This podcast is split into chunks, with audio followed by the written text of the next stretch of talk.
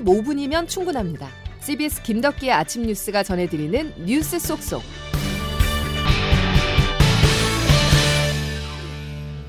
여러분 안녕하십니까? 2월 14일 김덕기 아침 뉴스입니다. 40분 동안 윤석열 대통령을 39차례나 언급했습니다. 올해 첫 교섭단체 대표 연설에 나선 민주당 박홍근 원내대표는 윤 대통령 책임론 부각에 집중했는데요. 연설 내용 먼저 들어보시죠. 눈 떠보니 후진국 바로 윤석열 정부 지난 9개월의 총평입니다. 위기의 대한민국 문제는 윤석열 대통령입니다. 야당 유죄 윤심 무죄인 윤석열 검찰에서는 정의 여신 디케이저오는 완전히 망가져 버렸습니다. 불소추 특권이 김건희 여사에게도 적용됩니까? 김건희 여사는 제가 있어도 신성 불가침인 것입니까? 남은 길은 특권뿐입니다. 국민의힘은 남 탓으로 시작해 남 탓으로 끝난 연설이었다고 깎아내렸지만 박홍근 원내대표는 김건희 여사의 주가 조작 의혹에 대한 특검을 반드시 관철시키겠다고 밝혔는데요. 이처럼 민주당이 쏘아올린 특검이 실현될 수 있을지 관심이 모아집니다. 특검법을 패스트 트랙에 태우는 전략 외에는 사실상 없기 때문에 야당 공조, 즉 정의당의 의지가 중요합니다. 정의당은 일단 검찰 수사를 지켜보자는 입장입니다. 이정미 대표입니다. 검찰의 소환 수사가 1차적이다. 그 이후에 모든 것은 열어놓고 판단하겠다. 김건희 특검 추진보다는 검찰 소환 조사를 먼저 촉구한 것인데요. 자, 그런데 법원이 도이치모터스 주가 조작 사건에서 유죄로 본 시세 조정에 김건희 여사의 계좌가 동원된 것으로 드러났습니다. 검찰의 수사로 이어질지 주목됩니다. 보도에 조태인 기자입니다. 최근 법원은 건우수 전 도이치모터스 회장에게 도이치모터스 주가 조작 혐의로 징역 2년에 집행유예 3년을 선고했습니다. 그런데 권 전 회장의 판결문에 김건희 여사의 이름이 37차례 등장한 사실이 확인됐습니다. 재판부는 공소시효가 끝난 1단계 시기뿐 아니라 공소시효가 남은 2단계 주가 조작 시기에도 김 여사의 계좌가 이용됐다고 판단했습니다. 재판부는 특히 1단계에 이어 2단계에도 연속적으로 위탁된 계좌는 김 여사 모친과 김 여사 명의의 계좌 정도라고 지적하게 됐습니다. 앞서 윤석열 대통령은 지난 대선 기간 김 여사가 1차 작전 세력인 이 씨에게 계좌를 맡겼으나 2010년 5월 이후 관계를 끊었다고 했었는데 이 해명과는 엇갈립니다. 다만 주가 조작 범행에 계좌가 쓰였다고 해서 바로 김 여사와의 공모 관계가 인정되는 건 아닙니다. 이 때문에 검찰 수사를 통해 김 여사가 어느 정도 관여했는지 등의 사실관계 파악이 필요하다는 여론이 거세질 것으로 보입니다. 주가 조작과 관련해 김 여사에 대한 검찰 소환 조사는 한 차례도 이뤄지지 않은 만큼 검찰 수사 필요성은 더 커질 것으로 보입니다. CBS 뉴스 조태임입니다. 민주당은 현재 김건희 여사 특검과 함께 대장동까지 이른바 쌍특검을 추진하고 있는데요. 대장동 개발 과정에서 곽상도 전 의원의 아들이 받은 퇴직금 50억 원이 뇌물로 인정되지 않으면서 법원 판단과 검찰 수사에 대한 비판 여론이 확산하고 있습니다. 그러자 검찰 어제 항소했고요. 검찰총장까지 나서 엄정 대응을 당부했는데요. 김중호 기자와 핵심 사안 정리해 보겠습니다. 김 기자. 네, 안녕하십니까. 50억 어, 퇴직금은 뇌물이 아니라는 법원 판단. 일단 근거부터 들어보죠. 네, 뇌물수뢰죄가 성립하기 위해서 몇 가지 전제 조건이 있어야 합니다. 아, 먼저 돈을 받은 사람의 신분이 공직자여야 하고요. 또 부정한 청탁이나 대가성이 있어야 합니다. 아, 마지막으로 돈을 공직자 본인인 혹은 사실상 본인이 직접 받아야 한다. 이런 조건들이 있습니다. 1심 재판부는 대가성과 곽상도 전 의원 본인에게 돈이 전달됐다는 검찰 주장 모두 받아들이지 않았습니다. 예. 먼저 김만배 화천대유 대주주가 곽 전 의원에게 이런 척탁을 했다라고 주장을 합니다. 검찰은 지난 2015년에 어, 김 씨가 주도한 성남메탈 컨소시엄이 하나은행 이탈로 와해될 위기를 맞자 이를 막기 위해서 곽 전 의원이 나서서 하나은행에 압력을 가했다는 겁니다. 컨소시엄에 나가지 말라 압박을 했다는 거죠. 그 대가가 바로 아들이 받은 퇴직금 50억 원이다. 이런 논리입니다. 재판부는 검찰이 증거로 제출한 정영학 녹취록 내용. 어, 여기에 곽전 의원이 아들을 통해 돈을 달라고 했다라는 김만배 씨 그 증언도 있거든요. 예. 이 능력을 인정하지 않았습니다. 정영학 녹취 자체가 뭐 위작이나 조작된 것이다 뭐 이런 거는 아니지만 그 녹취록 안에 있는 김만배 씨 진술의 신빙성 자체를 의심했습니다. 거짓말을 했을 수 있다는 거죠. 예. 이거는 또 김만배 씨의 주장이기도 합니다. 또 녹취 당시 김 씨가 고의적으로 거짓말했을 가능성 배제할 수 없고 남욱 변호사의 증언도 기억이 나지 않는다고 했다가 바뀌었다 이런 이유로 인정되지 않았습니다. 아들에게 전달된 돈이 사실상 곽전 의원에게 전달될 것이다라는 주장도 받아들이지 않았습니다. 예. 성인으로 독립적인 생활을 하는 아들이 받아서 곽 전 의원에게 전달된 것이라 볼 수 없다는 것이잖아요. 네, 이거 뭐 논란이 되게 많았었는데요. 재판부가 곽 전 의원 아들의 독립적 생계 유지를 언급한 것은 맞습니다. 그런데 이 부분이 대법원 판례를 그대로 따른 것으로 보입니다. 예. 어, 대법원 판례는 이렇습니다. 쉽게 예를 들어 설명드리자면 아버지가 아들의 생활비 학비를 대는 등 생계를 책임지고 있, 있다고 친다면 아들의 생활비와 학비를 누군가 다른 사람이 대신 내주면 그만큼 아버지가 내야 될 돈이 줄어들지 않겠습니까? 그렇죠. 이렇게 되면 아버지가 써야 했을 돈이 이제 뭐 굳게 됐으니까 본인이 직접 받은 것을 볼 수 있다. 이런 논리입니다. 예, 예. 이 부분에서 자녀의 독립적 생계가 중시되는 거고요. 곽전 의원 아들이 독립적 생계를 유지했다 해도 만약 아들로부터 곽전 의원에게 돈이 흘러간 과정을 입증했으면 되는데 이 부분도 실패한 것 같습니다. 논란이 되는 것은 검찰이 왜 예비적으로 삼자뇌물죄를 적용하지 않았냐는 겁니다. 이 삼자뇌물죄를 적용하게 되면 본인이 받는 것과는 상관없이 내가 어떤 청탁을 들어온 죄가로 다른 사람에게 돈을 줘라 이것만으로도 죄가 성립이 될 수 있거든요. 예. 또 재판부의 판단도 너무 소극적이라는 지적이 끊이지 않습니다. 뭐 가장 곤혹스러운 지점은 이걸 겁니다. 법리적으로 아무리 합치한다고 해도 과연 이 김만배 씨가 곽전 의원 아들만 보고 50억 원이라는 거금을 줬겠냐 이런 상식적인 질문 말입니다. 그러니까요. 국민이 생각하는 상식, 상식선에서 좀 받아들이지가 않기 때문에 비난 여론이 날이 갈수록 커지고 있는데 검찰이 어제 항소 결정을 했습니다. 예, 말씀하신 대로 민심이 흉합니다. 그러다 보니 서울중앙지검 어제 곽전 의원의 1심 결과에 대해 원심 판결에 사실을 오인하거나 법리를 오해한 잘못이 있다. 또 사회 통념과 상식에도 부합하지 않는다고 항소를 결정했습니다.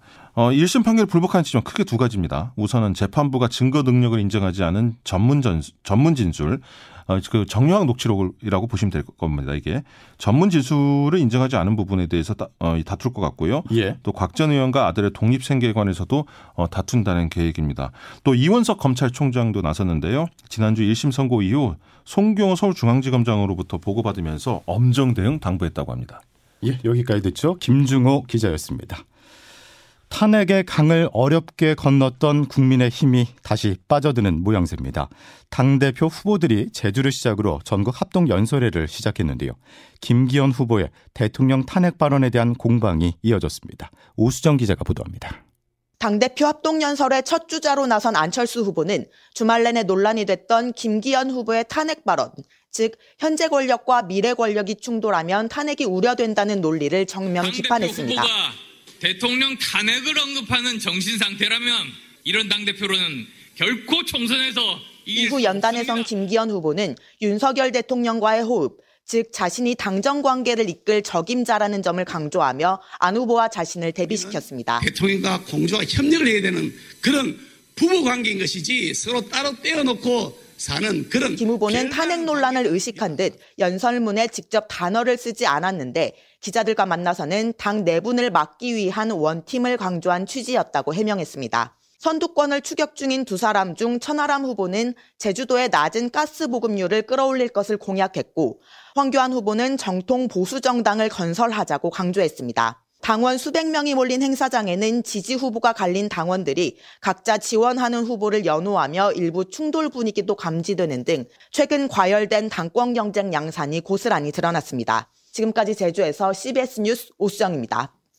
지난해 4대 시중은행의 순이익은 15조 8천억 원에 이릅니다. 역대 최대 규모인데요. 반대로 서민들의 이자 부담 그 어느 해보다도 높았습니다. 윤석열 대통령이 어제 은행 돈잔치라는 말이 나오지 않도록 대책을 마련하라고 지시했습니다. 은행의 수익이 서민과 소상공인들에게 돌아가야 한다는 것인데요. 이 내용은 양승진 기자가 보도합니다. 지난해 신한, KB, 하나, 우리금융동 4대 금융그룹의 순익은 역대 최대인 15조 8,500억 원에 이릅니다. 금리 인상기에 이자로만 40조 가까운 돈을 벌어들였습니다. 은행들이 이 돈으로 퇴직금과 성과급 잔치를 벌이면서 이자 장사라는 비판이 거세지고 있습니다. 희망 퇴직자에게 1인당 수억 원의 퇴직금을 얹어주는가 하면 직원들에게도 기본급의 300%가량을 성과급으로 지급했습니다. 배당 확대와 자사주 소각으로 주주 환원율을 30% 수준으로 끌어올리겠다고도 했습니다. 하지만 사회 환원은 부족하다는 지적이 나옵니다. 윤석열 대통령은 은행 고금리로 인해 국민들 고통이 크다며 대책 마련을 지시했습니다. 이도훈 대통령실 대변인입니다. 은행은 공공재적 성격을 갖고 있기 때문에 수익을 어려운 국민과 자영업자, 소상공인 등에게 상생금융의 혜택으로 돌아갈 수 있도록 배려하라. 금융위원회는 대선 충당금 확충 외에도 직접 추가 적립을 요구할 수 있는 특별 대선 준비금을 상반기에 도입해 미래 부실 대비와 과도한 배당 제동에 나설 방침입니다. CBS 뉴스 양승길입니다. 아이폰 이후 최대 혁신이라는 수식어가 붙는 챗 GPT 관심이 뜨겁습니다. 주어진 주제로 연설문이나 대학 논문도 순식간에 써낼 수 있다고 하는데요. 챗 GPT 과연 어떤 기술이고 또 어떻게 활용이 될 수 있을지 윤준호 기자가 취재했습니다. 기사 작성을 주문하자 30초도 안 돼 완성도 높은 글을 써내고 점심 메뉴를 추천해달라고 하자 친구처럼 알려주는 ChatGPT. 기존 AI 챗봇과 달리 진짜 사람처럼 대화가 가능한 ChatGPT의 등장에 전 세계는 그야말로 열광하고 있습니다. 기존 AI들이 미리 입력된 데이터를 바탕으로 정해진 답을 찾았다면 ChatGPT는 이에 더해 스스로 새로운 컨텐츠를 만들어내는 생성형 AI라는 점에서 차별성을 갖습니다. 저작권 문제나 거짓 정보의 재확산 등 ChatGPT를 둘러싼 윤리적 법적 논란이 불거지고 있지만 선풍적인 인기는 여기에 굴하지 않는 분위기입니다. 일찌감치 챗GPT에 투자한 마이크로소프트에 이어 구글과 바이두 등 위기감을 느낀 글로벌 빅테크들이 이에 뒤질세라 AI 개발에 뛰어들고 있습니다. 네이버와 카카오 등 국내 IT 기업들도 올해 안에 한국판 챗GPT를 출시하겠다고 공언한 상태입니다. 전문가들은 글로벌 빅테크들의 전쟁 속에서 국내 기업들은 자신만의 영역을 개척하라고 조언합니다. 김덕진 미래사회 IT연구소 소장입니다. 챗GPT가 한국어를 잘 못하거든요. 그런 관점에서 이제 우리나라 시장은 있고, 근데 궁극적으로는 범용, 완전한 범용보다는 국내에 특화되거나 혹은 특정 연구를 잘하거나 이런 것들을 만드는 게 어떻게 보면 우리는 효율적으로 뽑아내는 방식이겠죠. CBS 뉴스 윤준호입니다. 신기술을 기다린 이들이 챗 GPT와 사랑에 빠졌다면 교육 현장은 혼란에 빠졌습니다. 학생이 직접 해야 하는 숙제나 시험을 AI가 대신 해줘도 부정행위를 식별할 마땅한 방법이 없기 때문인데요. 교육부 직원 100여 명이 긴급 포럼을 열고 대응 방안을 모색했습니다. 윤진아 기자의 보도입니다. 챗 GPT를 활용해 과제를 하는 것이 부정행위일까?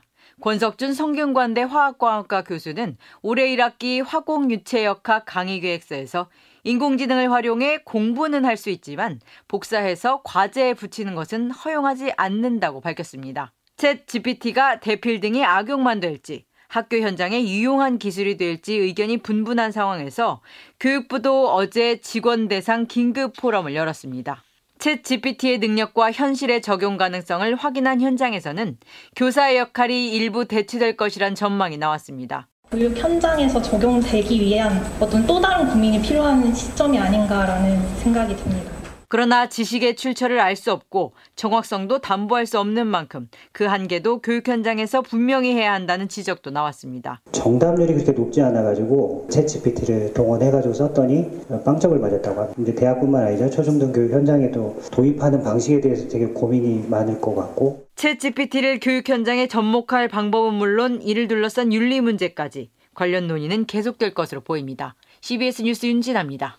기상청 연결해 날씨 알아보겠습니다. 이수경 기상 리포터 전해주시죠. 네, 오늘 아침 어제보다 기온이 5도 이상 떨어지면서 중부지방은 영하권의 추위를 나타내고 있습니다. 현재 파주 영하 6도, 서울 영하 2도, 대전 0도 안팎인데요. 낮 기온 역시 어제보다 조금 떨어지겠습니다. 서울과 수원, 파주와 청주가 영상 6도, 전주 7도, 대구 8도가 예상되고 있는데요. 당분간 강한 한파 소식은 없는 상태고 예년 이맘때 정도의 추위가 이어지겠습니다. 일부 동쪽 지역은 비나 눈이 더 내리겠는데요. 강원 영동과 경북 북부 북부 동해안, 경북 북동 산간, 제주도 산간에 적게는 3에서 많게는 10cm 이상의 큰 눈이 예상됩니다. 날씨였습니다. 길을 걷다 아주머니가 건네주는 전단지를 받아드는 것, 그리고 문을 열고 닫을 때 뒷사람이 있다면 잠시 잡아주는 배려. 초콜릿만큼 달콤할 수 있습니다. 자, 화요일 김덕기 아침 뉴스는 여기까지입니다. 내일 다시 뵙죠. 고맙습니다.